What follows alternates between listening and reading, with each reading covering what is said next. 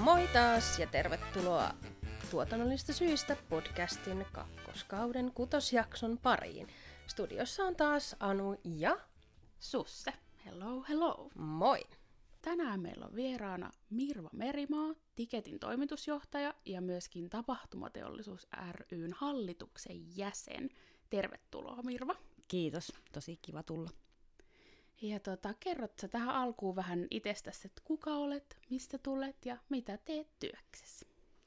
Joo, mä oon Mirva Merimaa, 2 lapsen äiti. Toinen on muuttanut jo pois kotoa, mutta Mikko työskentelee Tiketissä. Toki tekee Tavastialle töitä, eli on Tavastian ohjelman vastaava. Ja työkseni oon tehnyt oikeastaan koko aikuisien Tikettiä. Toki oon välissä ollut TV-alalla 5 vuotta talouspäällikkönä, mutta koko ajan olin silloinkin Tiketin toimitusjohtaja. Tiketti oli tosi paljon pienempi yritys toki silloin 2000-luvun alussa. 1995 mä olen aloittanut Tiketissä. Et voi sanoa, että lähestulkoon koko aikuisikäni olen siellä ollut töissä. Joo, no niin, siinähän on jo. No mennään nyt sitten tuohon Tikettiin suoraan, kun siitä jo aloitettiin. Niin kerrotko vähän Tiketistä, sen historiasta ja toiminnasta meidän kuulijoille? Varmasti Tiketti on monelle nimenä tuttu, mutta että mitä kaikkea muuta tapahtuu kuin lippukauppaa? Joo, Tiketti on 1975 jo perustettu yritys ja sen perusti aikoinaan Helsingissä toimivat eri tämmöiset osakunnat, jotka pyöritti Helsingin musiikkielämää lähinnä. Siinä oli vanhaa Tavastia ja KYtä, ja että se oli monen osakunnan yhteenliitos. Sitten se lopulta päätyi 90-luvulla pelkästään Hämäläisten ravintola Oyn omistukseen, ja sitten se teki konkurssin 89 ja sitten, vai 90, ja sitten Helsingin Rock'n'Roll Oy perustettiin, eli isäni Juha Nimerimaa Pekka Jörmanin kanssa aloitti Tavastian uudestaan silloin 91, ja Tiketti siirtyi tavallaan tässä konkurssipesäkaupassa sinne omistukseen, ja Tiketti lähinnä palveli helsinkiläisiä klubeja jonkun verran, festivaaleja.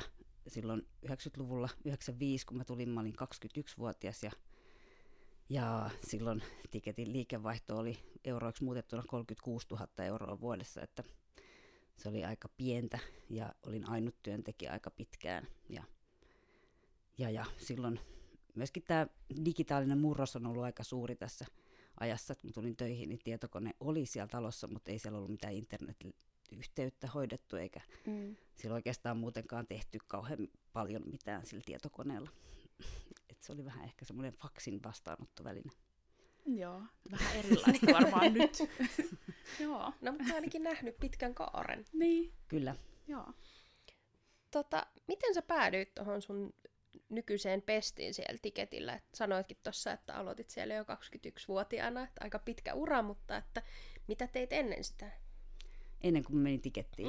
No mä olin vähän lähinnä koulussa Tavastialla, mä olin ollut toki töissä ihan blokkarina, tarjoilijana, toimistotyöntekijänä, mutta enpä juuri kauheasti, olin mä jossain hydrauliikka-alan firmassa, kun mä halusin hakea töitä ilman suhteita, ja sitten se oli kyllä todella puuduttavaa hommaa, ja sitten mä päädyin Tikettiin vähän vahingossa, että siellä oli sellainen tilanne, että siellä ei yhtäkkiä ollutkaan ketään töissä.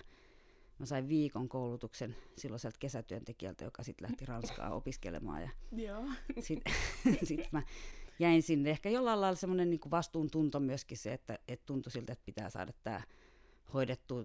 Silloin oli aika vahva lama-aika, että Tiketille ei mennyt kauhean hyvin silloin ja kaikesta piti säästää. Ja muistan just, kun ehdotin, että voinko ostaa internetliittymän ja voinko ostaa Excel-ohjelman, niin isäni sanoi, että ei ole rahaa tällaisia muutaman 100 euroa, tai siis silloin niin oli ehkä jopa markkoja, muutama 100 investointeihin. Sitten mä kuitenkin ostin salane ja mietin kauan, että jäänkö kiinni, ja totesin, että en jää, että ei niitä sitten oikeastaan kiinnostanut kuin se lopputulos. Ja sitten Tiketillä on ollut, siitä se kasvu oikeastaan lähti, että sitten lähti semmoinen innovointi päälle, että miten sitä voisi tehdä toisin ja miten tätä hommaa voisi kehittää. Ja paljon on kehitetty sen jälkeen ja tehty paljon investointeja. 2008 mä sitten jälleen kerran pienen, ehkä se nyt semmoinen, meillä on perheestä aika monta ihmistä näissä eri yhtiöiden hallituksissa, niin sain ehkä vähän kuulla sellaista, että leikit toisten rahoilla, ja sitten sisunnun ja sanoin, että voin ostaa yrityksen itselleni, että voin leikkiä omilla rahoilla, ja 2008 mä sitten ostin osake-enemmistön. Myin asunnon ja ostin firman ja sen jälkeen 2005 jo vähäsen, mutta sitten saatiin niin kuin rattua kasvattamaan yritystä ja viemään sitä niin kuin muuallekin kuin Helsinkiin. Joo. Wow. Okei, siistiä. Mä sit ostan tämän. Niin. Mutta Tiketti toki oli silloin tosi pieni yritys. Meidän liikevaihto oli silloin 2000-luvun puolessa välissä jotain 250 000 €. Et nyt 2019 se oli 3,3 miljoonaa. Että siitä on tultu pitkä matka. Toki nyt on tietysti kiitos koronan, niin menty aika monta vuotta takapakkiin taaksepäin. Mutta kyllä tästä nyt vielä noustaan se samalle tasolle varmaan nopeammin kuin se, mitä se on aikaisemmin se nousu ollut. Joo. Sitten jos mietitään aikaa ennen koronaa, niin mitä kaikkea kuuluu sun normipäivään Tiketin tiskin takana? Niin, no tiskin takana on ehkä vähän semmoinen, tietysti se on ihan lipputiski sanana, mutta kyllähän lippukauppa tällä hetkellä tapahtuu pääsääntöisesti verkossa. Joo. Ja meillä on 30 eri tapahtuma-alan ammattilaista töissä. Toki meillä tehdään taloustöitä, tilityksiä tapahtumajärjestäjille, niin meillä tehdään sit markkinointia. Meillä on 4-5 hengen markkinointiosasto, joka suunnittelee tapahtumalanseerauksia. Ja esimerkiksi Tavastian viestintä ja markkinointi hoidetaan meiltä käsin kokonaan. Okay. Tai tapahtumamarkkinointi varsinkin. Ja sitten meillä on tapahtumajärjestäjä palveleva asiakaspalveluosasto, joka laittaa tapahtumat myyntiin ja suunnittelee kampanjat ja yhteistyön tapahtumajärjestäjän kanssa. Sitten on tietysti myyjiä ja sitten on vielä IT- ja kehitysosasto, ja sitä mä ehkä teen eniten, eli suunnittelen niitä muutoksia meidän ohjelmistoon. Meillä on oma ohjelmisto ja itse koodattu, ja aika teknistä lopulta on se mun työ. Toki pitää johtaa näitä kaikkia muitakin osa-alueita. Toki mulla on onneksi tosi ammattitaitoiset ja hyvät niin kuin osastonvetäjät, et he vastaavat pääsääntöisesti niistä omista osa-alueistaan, ja sitten vaan yhdessä käydään läpi, että kaikki menee niin kuin ollaan sovittu. Joo.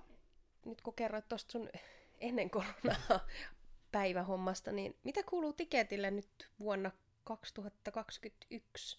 Onko tullut jotain uutta, mitä ei ehkä aikaisempina vuosina ole ollut, tai onko tämä toiminta jotenkin radikaalisti muuttunut tässä, muuta kuin totta kai hiljentynyt koronan takia varmasti, mutta että... No joo, vuosi sitten, kun tapahtumat alkoi peruuntumaan, niin meillä ei vielä ollut mitään semmoista niin kuin tapaa ostaa lippuja takaisin, että me ensimmäiseksi koodattiin meille semmoinen lippu, niin kuin tavallaan automatisointi siihen lippujen takaisinostoon, ja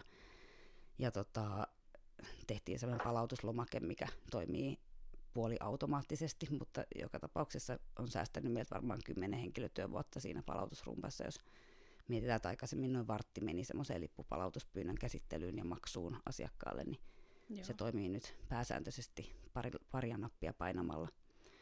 Sitten me ruvettiin kehittää omaa striimialustaa, eli meillä on virtuaalisen tapahtuman, voidaan myydä virtuaalisen tapahtumaan liput ja sitten lähettää se sieltä meidän Tiketti Stream-alustan kautta, että valitettavasti 2001 vuonna vieläkin edelleenkin tapahtumien, niin kuin fyysisten tapahtumien suhteen, niin tapahtumat siirretään ja perutaan, ja nyt mun mielestä on jo 5. tai 6. päivää joillain tapahtumilla, että ne on siirretty ja tiedotettu ja palautettu ne liput niin kuin 5 kertaan, että se alkaa olla aika semmoista, että nyt pitäisi aika nopeasti saada keksittyä niin kuin ihan korkeammaltakin tasolta, että miten me saadaan se luottamus siihen, että tapahtumat tapahtuu ja että asiakkaat uskaltaisiin ostaa niitä tapahtumalippuja, että se on ymmärrettävää, jos sä saat 5. kerran tiedon tapahtuman siirtymisestä, niin se luotto siihen, että tapahtuuko tämä nyt oikeasti enää ikinä, niin on aika matala.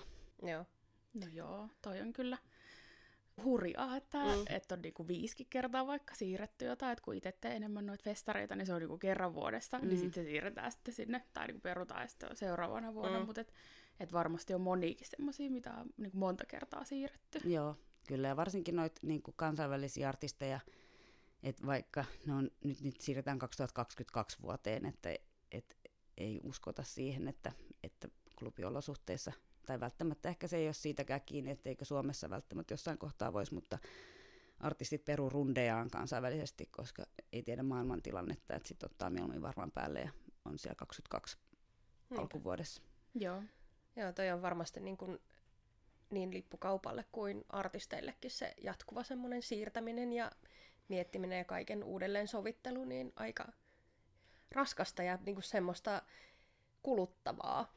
On, ja se on semmoista, että on töitä koko ajan, oikeastaan ehkä enemmän kuin normaalioloissa, että siihen säätämiseen menee aikaa niin kuin ohjelmatoimistoilla kuin tapahtumajärjestäjillä kuin meilläkin, että se niin kuin kulujen sopeuttaminen sen liikevaihdon tasolle on ollut tosi vaikeaa, tai se on ollut mahdotonta, että meillä tällä hetkellä palkkakulut on enemmän kuin meidän liikevaihto, niin ei se kauhean hyvää bisnestä tällä hetkellä ole, mitä tehdään, mutta sitten taas, että on pakko katsoa kuitenkin eteenpäin ja pitää niin kuin kone käynnissä ja palvella asiakkaat niin hyvin kuin mahdollista tänä aikana, että on pakko luottaa siihen, että tästä se parempi aika koittaa vielä, ja kun tekee tämän homman hyvin, niin sitten niitä asiakkaita on jatkossakin.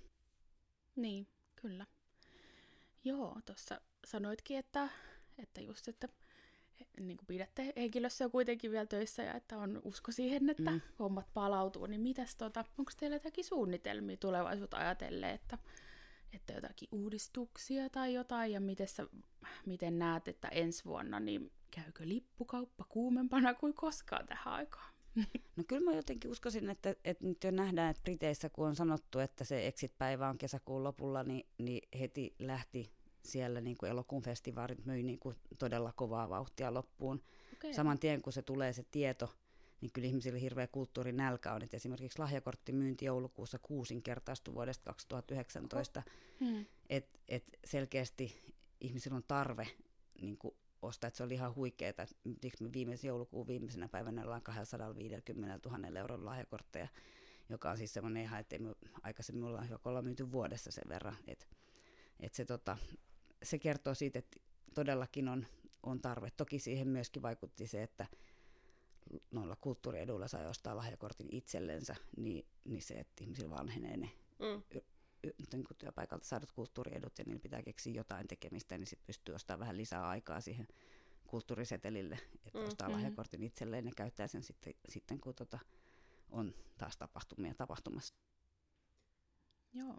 Toi on kyllä, ja siis mun mielestä mäkin olen saanut siis Tiketin lahjakortin. No niin, yeah. Mun mielestä oli jotenkin, se on niin semmoinen, mulle ainakin tuli siitä heti semmoinen paljon kivempi fiilis, tai semmoinen, tiedätkö, että on jotain, mitä odottaa, tai jotain, mitä odottaa, että voi käyttää sen sitten niin tulevaisuudessa. Et ei, toki nyt tässä tilanteessa mä oon realistinen, koska mä oon tällä alalla itse, niin totta kai mä näen sen niin kuin vähän eri lailla, enkä mä niin kuin rupea olemaan silleen, että kesäkuussa pakko päästä johonkin. Mutta on se jotenkin kiva siellä hyllyllä odottamassa. On toki, sillä voi ostaa näitä virtuaalisia tapahtumia, että kyllä mä just sanoin, että vaikka ei se ole sama, missään nimessä se ei ole sama, mutta nyt alkaa olla niin iso kulttuurivaje ainakin itselläni, että kyllä mä katsoin eilen esimerkiksi Tero Saarinen komppanin Dirt Practicein. Kyllä mä jotenkin leijuin pelkästään siitä kulttuurillisesta elämyksestä pari päivää, että mä mennään katsoa se uudestaan. Ja jonkun verran katsonut noita keikkojakin, niitä tietysti näkee YouTubesta tai Areenasta tai mistä tahansa muualtakin, mutta vähän yrittänyt sitten sellaista kulttuuria, mitä ei niinku välttämättä jokapäiväisessä elämässä on, niin kyllä se antaa ajattelemista, ja se on kuitenkin eri asia kuin sitten ne Netflix-sarjat, että sä näet vähän jotain erilaista. Niinpä. Niin. Se ei ole, että näkee, niin kuin, jos on vaikka joku keikkakin, niin että ne ihmiset on siellä ja soittaa yhdessä, niin sitten on jotenkin silleen, että kyllä vielä jotenkin siitä tulee. Kyllä se antaa paljon. Niin, kyllä se antaa paljon. Mäkin katsoin, olikohan se Kansallisoopperan jotain ohjelmistoa tuossa, kun ne striimasi viime vuoden puolella, ja mä olin jo silloin silleen, ihana katsoa edes jotain. Niin. Että niinku, kyllä siitä niinku huomaa, että ainakin itsellä on kans myös aika kovat vajeet tästä kaikesta niinku kulttuurillisesta. Että on se sitten keikka tai just teatteri tai ihan mikä tahansa, niin jotenkin lämmittää mieltä, että niitä edes näkee tolleen etänä sitten. Joo, ja karanteeniteatterilla on ollut tosi paljon tosi hyviä esityksiä, että on nyt niinku vuoden verran tehneet niitä esityksiä, ja niitä on ihan jatkuvasti tulossa myöhemminkin, että niitä kyllä kannattaa käydä katsomassa, että niillä on ollut ihan hyvät yleisötkin, että se ei ole, että on ollut ihan semmoisia, niin kuin voi sanoa, että niitä voi kutsua ihan tapahtumaksi yleisönkin puolesta. Joo, hyvä vinkki. Kyllä. No nyt kun ollaan puhuttu tuosta Tiketistä ja lipunmyynnin tulevaisuudesta ja nykyisyydestä, niin mennäänkö tuohon Tapahtumateollisuus ry:n puolelle? Kerrotko vähän siitä Tapahtumateollisuus ry:stä itsessään, toiminnasta ja mistä tämä ajatus tämän perustamiseen lähti? No joo, mä itse viime keväänä tuskastuin, että mä en mulla ei ole mitään, kelle mä soitan. ei ole sellaista ammattiyhdistystä, mihin mä voisin kuulua, ja kävinkin siitä jossain LinkedInissä keskustelua, tai kommentoi johonkin omaan kommenttiin, että haaveilen tapahtuma-alan keskusjärjestöstä, ja sitten Kati Kuusisto otti mun yhteyttä ja sanoi, että hän on 2 vuotta haaveillut tällaisesta, ja hän on aika pitkälle miettinyt tätä koko kompleksia ja koko alaa ja mitä kaikki tähän liittyy, ja sitten me pidettiin 29. Huhtikuun ihan lopulla viikonloppuinen vappua, niin Teams-palaverista mä olin tosi vakuuttunut niistä hänen materiaaleista, mitä hän oli oikeasti tehnyt ihan omaksi huvikseen ja yrittänyt saada tapahtuma-alaa järjestäytymään jo pidemmän aikaa, mutta ei ollut löytänyt ehkä sitten sellaisia oikeita henkilöitä, että saisi ihmiset innostumaan. Että jos jotain hyvää tästä kriisistä, niin se, että sit sitä innostusta ei tarvinnut kauheasti, että kaikilla oli se sama tarve, että nyt me tarvitaan oma äänitorvi. Ja sitten me saatiin ihan niin kuin sen viikonlopun aikana, me pidettiin seuraavan maanantai ja tiistaina 2 Zoomia, meillä oli yhteensä 60 eri tapahtuma-alan johtajaa laajasti läsnä, ja sitten lopulta 44 yritystä päätti lähteä perustamaan tapahtumateollisuutta, että me saatiin siihen sitten alkuun rahoitus, ja kesäkuussa me saatiin yhdistys niin kuin ensimmäinen kokous pidettyä, ja tapahtumateollisuuden se 44 yritystä edustaa todella laajaa niin kuin kaartia, ihan kirkkopalveluista festivaaleihin ja niin kuin Full Steamiin ja Palloliittoon ja Veikkausliigaan, tai Veikkausliiga ei taida olla, mutta SM-liiga on perustajajäseninä. Joo, eli aika laajalta skaalalta. Ja sitten on paljon alihankintaketjuja ja niin kuin yritystapahtumia järjestäviä tahoja ja turvallisuusaran firmoja, niin Securitaksen Events-yhtiö, että Local Crew ja niin kuin paljon eri alojen toimijoita. Joo, toi on kyllä niin kuin hienoa, että olette saanut siihen niin kuin noin monen eri, ettei se ole vaikka vaan jotkut musiikkitapahtumia järjestäjät tai tällä. Ei, ja sitten on tietenkin Live Fin, joka edustaa musiikkialan tapahtumia kokonaisuudessaan, mutta sitten on Kulta ry, minkä jäseninä on teatterit ja oopperat ja vaikka mitkä, että se on sitten taas tämmöisiä keskusjärjestöitä. Messu- ja tapahtuma-alan keskusjärjestö on myöskin perustajajäsenistössä. Ja sitten on paljon näitä Praitteja ja Akun tehdasta ja tämmöisiä niin kuin tekniikka-alan firmoja. Niin, no selkeästi tarvetta on ollut jo pidemmän aikaa, että mun mielestä hienoa, että se saatiin. Kyllä, ja sitten se, että mitä me niinku huomattiin siinä heti alkuun, että ensimmäinen asia, mitä me mietittiin, että pitää tehdä, niin on tutkimus, ja sitten saatiin Turun kauppakorkean mukaan tekemään alan tutkimusta. Et mä just katsoin sen Ylen Rankka vuosidokkarin, mihin mäkin olin antanut 18.3. haastattelun niin kuin vuosi sitten. Mä puhun satojen yritysten hädästä. Ja sitten oikeastaan vasta kesäkuussa, kun se tutkimus alkoi olemaan valmis, niin tajusin, että on tuhansia yritysten hätä, mutta mä silloin niin kuin osannut ajatella sitä kuin ehkä omasta perspektiivistä niinkään. Ja ei että kellään ei oikein ollut käsitystä, mikä on tapahtuma-alan koko edes Suomessa. Ja sitten toinen, mikä on niin kuin, mihin ollaan vaikutettukin ja päästy jonkun verran vaikuttamaan, niin on tämä toimialan luokitus, mikä sitten todettiin, että koko Euroopassa on aika pielessä, että tapahtuma-ala ei ole missään Euroopassa luokiteltuna, että se saataisiin tilastokeskuksesta suoraan revittyä se luku. Eli tässä meidän tutkimuksessakin selvisi, että me ollaan niin kuin 22 päätoimialaluokalla niin kuin pirstouduttu me tapahtuma-alan yritykset.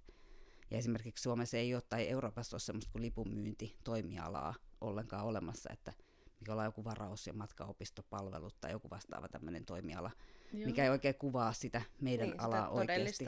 Et sitten kun sit taas maanviljelyksessä löytyy jokaiselle ruokalajille oma, että on riisinviljelylle ja kaikille Suomestakin löytyy nämä toimialaluokat, mitä varmaan ihan kauheasti ole käytössä, mutta sitten kun me ollaan ollut tästä, niin kun esimerkiksi tästä toimialaluokkajutusta yhteydessä, nyt itse asiassa just tällä hetkellä tehdään sitä muutosta toimialaluokkiin, että ne on 10 vuoden välein uusitaan, niin meillekin annettiin ohjeeksi, että ottakaa Euroopan muihin tapahtuma-alan tämmöisiin organisaatioihin yhteyttä ja lobatkaa tätä niin kuin EU-tasolla, niin todettiin, että tapahtuma-alan organisaatioita ei ole Euroopaskaan, että on niin kuin myöskin Euroopassa ehkä ensimmäinen, nyt niin kuin Saksa ja Britteihin on tullut tämän kriisin myötä, mutta siis se, että tapahtumatoimialaa ei sinänsä niin kuin tunnisteta toimialaksi, että on tietysti urheilu- ja viihde- ja kulttuuritapahtumat ja tällaisia alalajeja on, mutta se, että tapahtumat on niin paljon muutakin, että on, missä on yleisöä ja missä on sit samanlaista lainalaisuutta.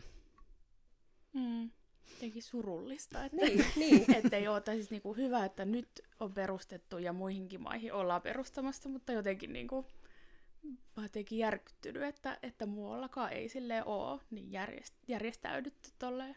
Niin, ja vasta niin kun, kuitenkin tapahtuma-ala sinänsä on vanha, että tapahtumia on järjestetty aina.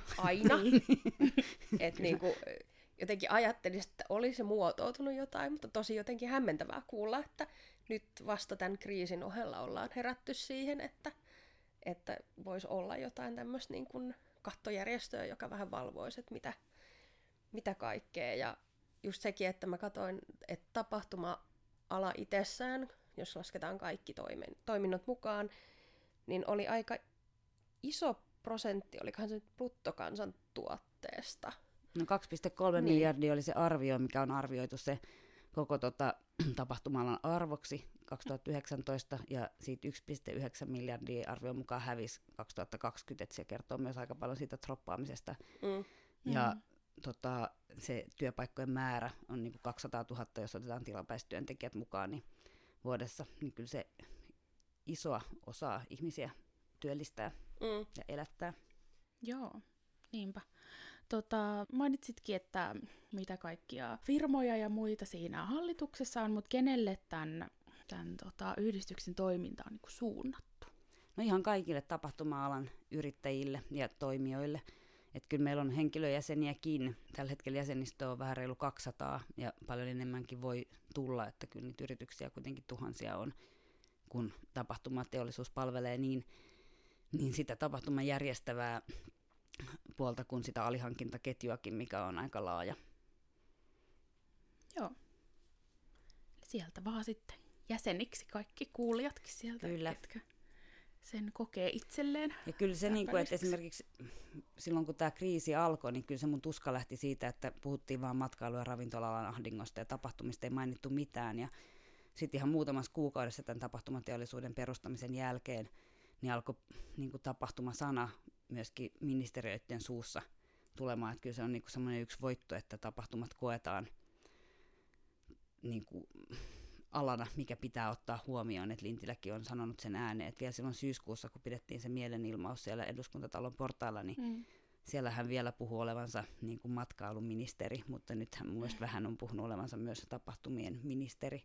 Okay. Et se on hienoa, että nyt tätä tapahtumatakuuta, kun suunnitellaan, niin aika laajasti niin kuin Lintilän ministeri on ottanut ihmisiä kuulolle, että mekin lippukauppiaat käytiin kertomassa meidän näkemystä ja tiedän, että ne erilaisia alihankintaketjuja kuulee tällä hetkellä. Saa nähdä, mikä sitten se lopputulos on, sitä ei ole julkistettu vielä. Ja sinänsä, jos se 1.4. pitäisi astua voimaan, niin vähän kiire tulee sen kanssa, mutta ja sitten se on ollut hienoa, että tapahtumateollisuus on päässyt tosi paljon lausumaan nyt erilaisia lakiesityksiä, niin tartuntatautilakia kuin noita kustannustukilakejakin ne tuomaan sinne. Ja ihan ollaan saatu konkreettisesti tuotua niitä tapahtuma-alan niin kuin erityispiirteitä jonkun verran. Varsinkin tuohon niin kuin 3:een kai niitä on tulossa enemmän kuin 2:een. Että 2:eskin oli vähän vielä hakoteilla, mutta tapahtumateollisuus oli valtiokonttorin yhteydessä silloin. Esimerkiksi musta jotain esiintymiskorvauksia tai niihin liittyviä kustannuksia sinne saatiin joukkoon vielä, niin kuin vaikka se laki oli jo, tai haku oli jo käynnissä. Se on kyllä hyvä, että pääsee vaikuttaa ja tulee kuulluksi kuitenkin. Joo, ja sitten tänäänhän toi OKM se ehdotus exit-planista julkaistiin, ja siinä tapahtumateollisuuden edustaja Maria Saastet oli mukana siinä työryhmässä. Siinä oli toki muitakin tapahtumateollisuuden hallituksen jäseniä, tai ainakin Rosa Meriläinen oli, joka on Kulta ry:n pääsihteeri, niin se on hienoa, että tämmöinen viranomaisyhteistyösuunnitelma on olemassa, että saa nyt nähdä, se on vasta suunnitelman ehdotus valtioneuvostolle, että miten se valtioneuvosto sen käsittelee ja missä vaiheessa se on totta, että sitä voidaan ruveta noudattamaan, mutta on kuitenkin jonkunlainen suunnitelma ja suunnitelma, missä on kuitenkin katsottu vähän eri lailla, että on eri asia rajoittaa niin kuin stadion tapahtumaa kuin pientä klubia ja se, että otetaan erilaiset tapahtumamuodot ja onko ne sisällä vai ulkona ja minkälaisissa tiloissa, niin huomioon, ettei määrätä vaan jotain kappalemäärämäärä rajaa, niin kuin, että mikä on se raja, mitä saa tehdä. Joo, okei. jotenkin niin kuin mun mielestä tosi kivakin kuulla, että asian eteen tehdään tosi paljon töitä, vaikka se ei välttämättä heti niin kuin näykään ulospäin, jos se esimerkiksi aktiivisesti itse seuraa. Tai mäkin yleensä niin kuin just alalla olevana kyttään kaikkia medioita just tämän asian puitteissa, koska se on kuitenkin mun työhön liittyvää niin läheisesti, niin on kyllä jotenkin mieltä lämmittää, että edes joku haluaa myös meidän etua, ettei ole vaan se niin kuin semmoinen tietty rajoittuneisuus, ettei tunnisteta tätä alaa muuksi kuin puuhasteluksi. Mm. Niin ja se, että tapahtumateollisuus ei ehkä pidä semmoista niin kovaa äänistä niin kuin nyrkit pystyssä linjaa tällä hetkellä, kun ollaan siellä ministeriöiden pöydässä lähes niin kuin viikoittain ja joskus jopa useamman kerran viikosta, että se on niin kuin suuri saavutus, että ne pöydät on avoinna ja se aito innostus ja halu kuulla ja tulla kuulluksi, niin kyllä ainakin itselle tuli semmoinen olo, että kun noita erityisavustajia näki viime viikolla, että heillä oli aito kiinnostus ymmärtää alaa paremmin ja alan erityispiirteitä. No miten tähän tapahtumateollisuus ry:hön on suhtauduttu sitten täällä kentällä, eli meidän alan keskuudessa? No kyllä se musta on hyvin otettu vastaan. On tietenkin varmaan niin kuin mistä tahansa asiasta löytyy niin kuin mietteitä kaikista mielipiteistä, että on sekä soraääniä että... Mutta kyllä mä enimmäkseen on otettu sillä, että tosi hyvä, että tällainen vihdoin on olemassa, ja se on myöskin ministeriöt on ollut kiitollisia, että kun he on ollut vähän hukassa, että kehen on yhteydessä, kun tällaista asioista pitää päättää, niin nyt on oikeasti tämmöinen taho, joka edustaa laajasti kaikkea. Toki ne haluaa kuunnella laajasti varmaan edelleenkin jatkossa, ettei se kenentäkään pois ole, mutta et, joka on niinku tapahtumiin keskittynyt ajattelija, niin on ollut hyvä asia. Ja varsinkin alihankintaketju, jolla just ei ole ollut oikein mitään, että kyllä AV-alalla on niin kuin jotain liittoja olemassa ja kaikki messujen järjestelmät on hirveä määrä niin kuin tavallaan työntekijä tai yrittäjiä, mille ei ole mitään järjestöä oikeastaan, paitsi jotkut Suomen yrittäjät tai kauppakamarit, mitkä sitten kuitenkin ne on niin valtavia kokonaisuuksia, että siellä on aika vaikea saada sitä yhden ääntä kuuluviin millään lailla tai sitä yhden alan niin, erityispiirrettä kuuluvaksi. Mm. Joo, ja kyllä mä ainakin niin kun, mitä on omissa piireissä kuunnellut ja nähnyt, niin lähinnä positiivista ja just sitä, että ihanaa, että vihdoin on joku semmoinen niin kun yhteisö, joka puhuu tämän puolesta, eikä ole vaan silleen yksin taistele tuulimyllyjä vastaan ja lähettelee jotain sähköposteja silleen, että hätä on kova, auttakaa, mutta sitten se niin kun menee jonnekin tonne spämmin uumeniin. Niin toki yhdistys on silleen alussa, että ei ole edes vuotta toiminnassa vielä, että kyllä se niin kuin lakimiesarmeijan palkkaamiseen on vielä hetki aikaa, että kyllä siihen niin kuin rahoitusta ja jäsenistöäkin tarvitaan, että siihen on varaa, mutta periaatteessa Maria ja Kati siinä työskentelee nyt päivittäin ja tekevät edunvalvontatyötä kunniakkaasti. Joo. Ja siis niin kuin, hienoa, että on niin nopeasti kaikki tavallaan perustettu se ja sitten, että mitä kaikki on jo nyt niin kuin saatu aikaa ja missä olette vaikuttamassa, niin se on tosi hienoa. Ja se ensimmäinen niin kuin asia oli se tutkimus, joka saatiin jo ensimmäisiä tuloksia silloin kesäkuussa.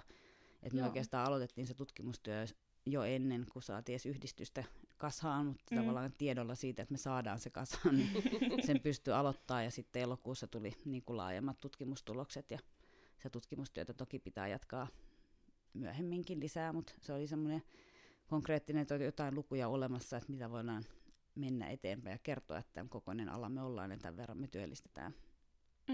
Joo.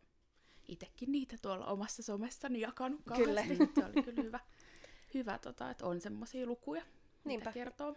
Koska ne kuitenkin antaa jotain konkretiaa siihen kaikkeen, että voi totta kai sanoa vaan, että ala on ahdingossa, mutta että kuinka paljon ja kuinka syvällä ja kuinka monta tekijää siinä on, niin sekin on kuitenkin jo, että sulla on oikeasti sitä faktatietoa, niin sekin on jo iso. Mun mielestä iso ja semmoinen tosi tarpeellinenkin toimenpide. Kyllä.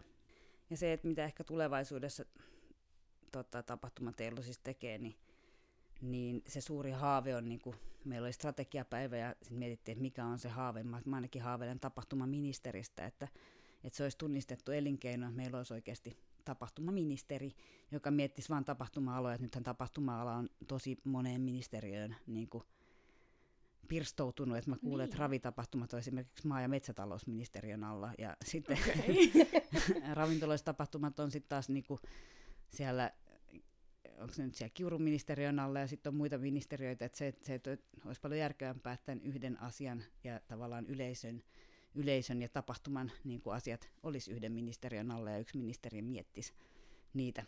Että voi se silti olla kulttuuriministeri, joka miettii sitä kulttuurillista asiaa. Siinä, sehän liittyy kulttuuriaan paljon muutakin kuin pelkästään tapahtumat, mutta kyllähän tämä niin kuin iso teollisuus on, niin kyllä se mun mielestä ansaitsisi oman ministerin, mutta ennen sitä niin olisi edes niin kuin oma toimialaluokka, toisin kuin suorat tilastot, mistä voitaisiin seurata tätä meidän teollisuutta, niin se on niin kuin semmoisia tavoitteita. Ja sitten se, että rakenteisiin vaikuttaminen, että on paljon työtä siinä, että miten saadaan niin kuin ymmärrettyä, että minkälaiset niin kuin tapahtumillahan on hirveän iso vaikutus niin kuin elinkeinoon, ylipäätänsä kuntien elinvoimaisuuteen, että kyllähän kunnat tappelee tapahtumista ja tukee niitä monesti, että saa tapahtumia itselleen. Tampere, saattaa olla Tampereen jossain kulttuuristrategiassa oli se, että houkutellaan vaikka kansainvälisiä elokuvatuotantoja, niin nyt ei sinänsä tapahtumia, mutta periaatteessa semmoisia, että millä tavalla tapahtuma saa näkyvyyttä, tai kaupunki saa näkyvyyttä, niin se saa paljon sitä näkyvyyttä niin kuin hyvillä menestyneillä tapahtumilla. Ja se on tosi tärkeää kaikille kunnille. Ja kyllä muuttovoittokunnissa on elinvoimaisia ja mielenkiintoisia tapahtumia paljon. Niin ja onhan se, että kun kuitenkin, jos ajattelee vaikka kaupungissa tai kaupunkiympäristössä järjestettävää tapahtumaa, on se sitten festivaali tai mikä tahansa eri juttu, vaikka sitten se ravitapahtuma tai urheilu tai mitä tahansa, niin se tuo myös välittömästi rahaa sille kunnalle ja niille toimijoille siellä ja yrittäjille.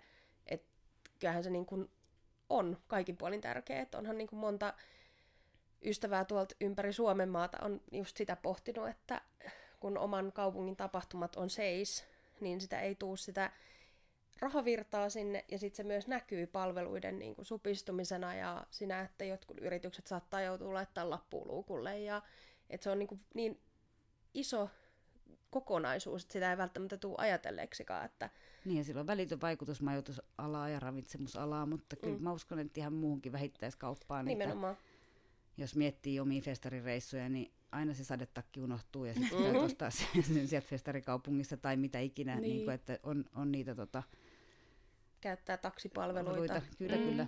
Ja monenmoista. Ja kyllä mun yksi stylistifrendikin sanoi, että häneltä katosi tavallaan kaikki duunit, joka on niin kuin aikaisemmin tehnyt lähinnä niin kuin vaikka pukusuunnitteluita, vaikka linnajuhliin tai gaaloihin ja näin, kun ei ole yhtään gaaloa eikä yhtään linnajuhlia, niin pitää miettiä myöskin, että kyllä myös vaatetusalaan vaikuttaa. Niin, totta. Tota mä en ollutkaan ajatellut, että kyllä kaikki muita oli silleen kelannut jo aika paljon, mutta että on niinku, niitä on paljon, niin se vaikuttaa. Ja varmasti kauneusalan yritykset samalla lailla, että et kyllä kampaajilla ei mitenkään kauhean hyvin, että jonkun verran ihmiset uskaltaa käydä, mutta kaikki nämä juhlameikit ja juhlakampaukset, mitkä varmaan on aika iso osa sit, kun, niinku sitä niinku vuotuista arkea, niin ovat jääneet veke.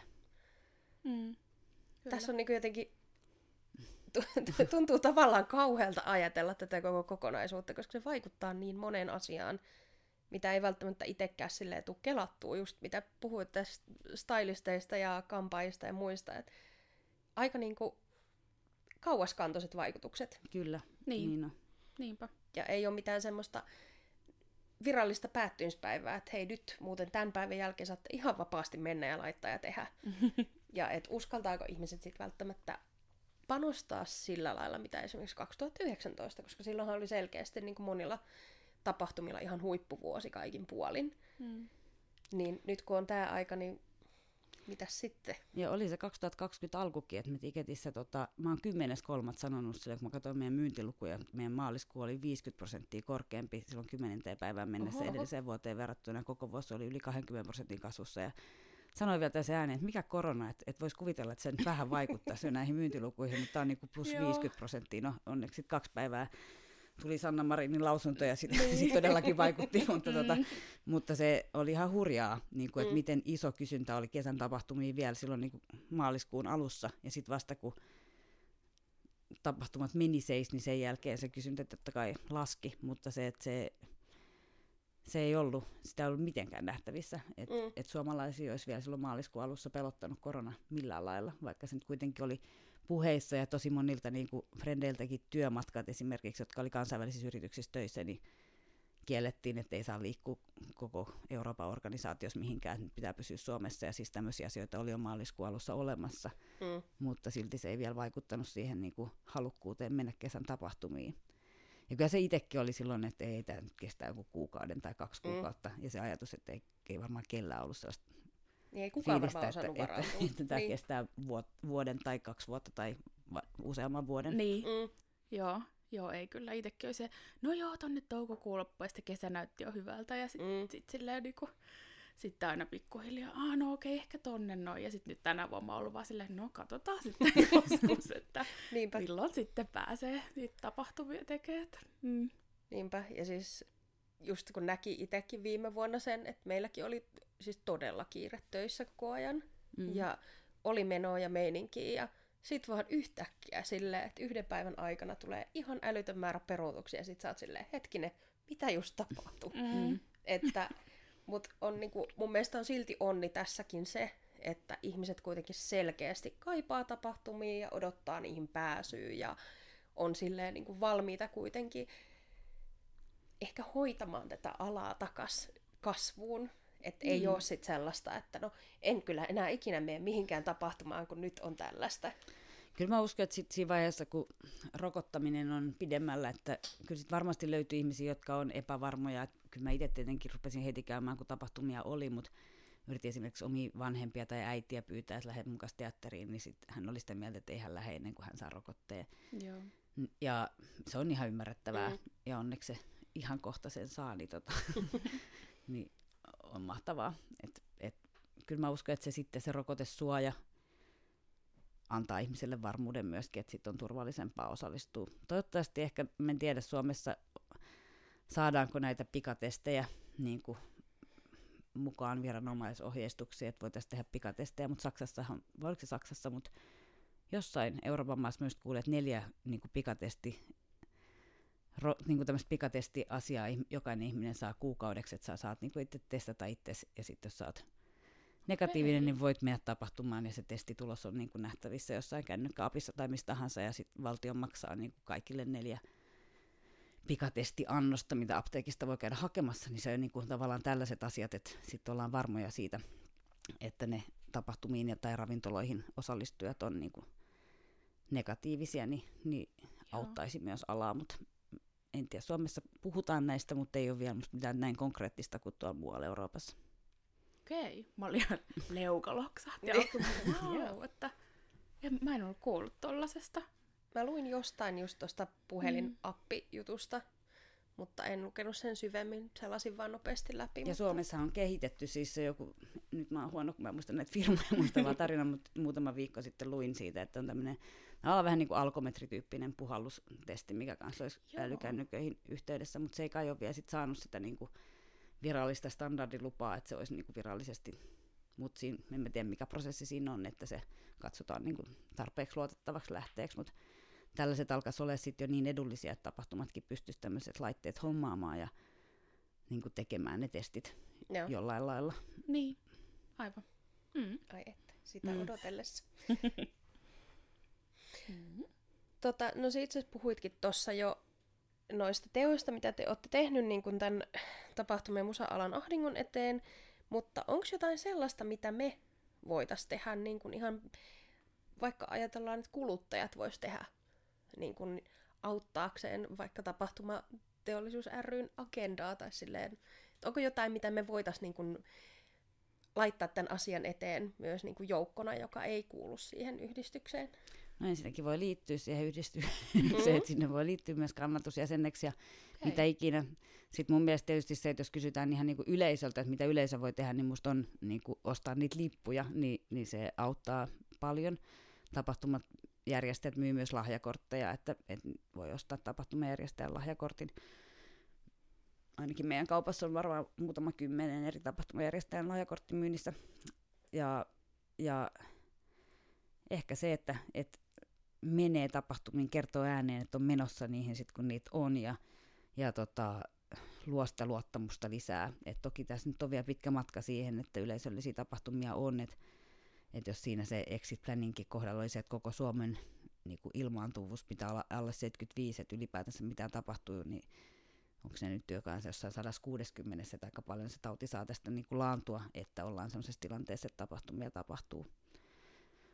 Mutta varmasti se, että ostaa pääsylippuja tulevaisuuteen ja menee tapahtumiin ja käy tapahtumissa, niin se on parasta, mitä voi tehdä. Ja sitten alan ihmiset ja alan omat firmat, niin kannattaa liittyä jäseneksi. Niin sit saa, että Tapahtumateollisuus aloitti nyt jäseninfot kerran kuukaudessa, tämmöiset Teams tai Meets-lähetykset, missä pystyy alan niin kohtaamaan virtuaalisesti toistensa kanssa ja kuulemaan uusimmat uutiset ja näin, että paljon tässä on niin kuin myöskin se, että mitä itselle on ollut kaikista parasta tapahtumateollisuudessa, niin on se mieletön tapahtuma-alan ammattilaisten verkosto ja tukiverkko. Että just pohdin sitä, että en mä ole koskaan ehkä elämässäni jutellut kilpailijoiden kanssa puhelimessa esimerkiksi tätä määrää, mitä nyt niin, tänä aikana, kun ollaan yhdessä mietitty ja pohdittu asioita, että miten me ajatellaan tästä asiasta tai näin, että se on niin kuin paljon yhdistänyt. Ja sitten se, että on myös omat silmät avautunut, niin kuin, että miten laajasta asiasta puhutaankaan, kun puhutaan tapahtumateollisuudesta, että en mä ollut ajatellut vaikka kirkon tapahtumia, että miten nekin on tapahtumia ja miten yhtä ahdingossa ne on tällä hetkellä. Ja se, että kun Jumalan palveluksissa ei käy ihmisiä, niin kirkon auttaminen on vähempää, kun jää kolehtirahat saamatta. Ja vaikka ne on osannut hyvin digiloikata ja vetää ne kaikki asiat verkkoon, ja ne on saanut itse asiassa kävijämäärää enemmän kuin fyysisiin tapahtumiin. Okay. Verkkotapahtumilla, mutta se, että sitä tulee vähän ajatelleeksi, miten moneen asiaan tämä kriisi vaikuttaakaan. Mm. Niinpä. Hiljaiseksi vetää. Kyllä. Ja se konkreettinen asia, mikä tehtiin just näiden freelancereiden eteen, niin oli tämä työt kielletty keräys, eli just Kotimaan avun kanssa aloitettiin pari viikkoa sitten keräys, ja se on 75 000, vähän reilutkin jo tullut rahaa, ja hädässä olevat friikut, jotka on tipahtanut kokonaan kaiken sosiaaliturvan puolelle, niin kuin ulkopuolelle, niitä on jonkun verrankin, jotka ei saa mistään mitään tukea edes sieltä työkkäristä, niin voivat niin kuin paikallisen diakonissa kautta hakea tällaista tukea.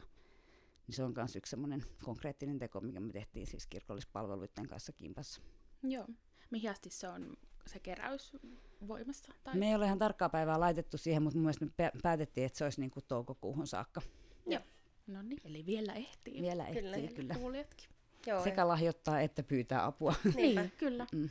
Ja se on ollut, niin kuin mäkin olen itse omassa somessani boostannut sitä, koska tiedän, että tovereissani ja niin kuin kollegoissa on paljon ihmisiä, jotka on vaikka toiminimen alla tai yrittäjä ja ei ole sitä sellaista samanlaista, niin on kyllä boostannut sitä, koska mun mielestä se oli jotenkin todella hyvä idea.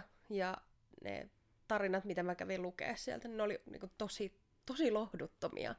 Ja niitä tuli siis 200 vuorokaudessa. En mä tiedä paljon niitä yhteensä tuli, mutta sekin, että me ei kauhean laajasti sitä edes laitettu. Mä saatoin laittaa omiin someihin, että kerro tarinasi. Ja sitten niitä tuli saman tien niin kuin 200 tarinaa, ja jotka on aika lohduttomia, ettei ole niinku rahaa yhtään.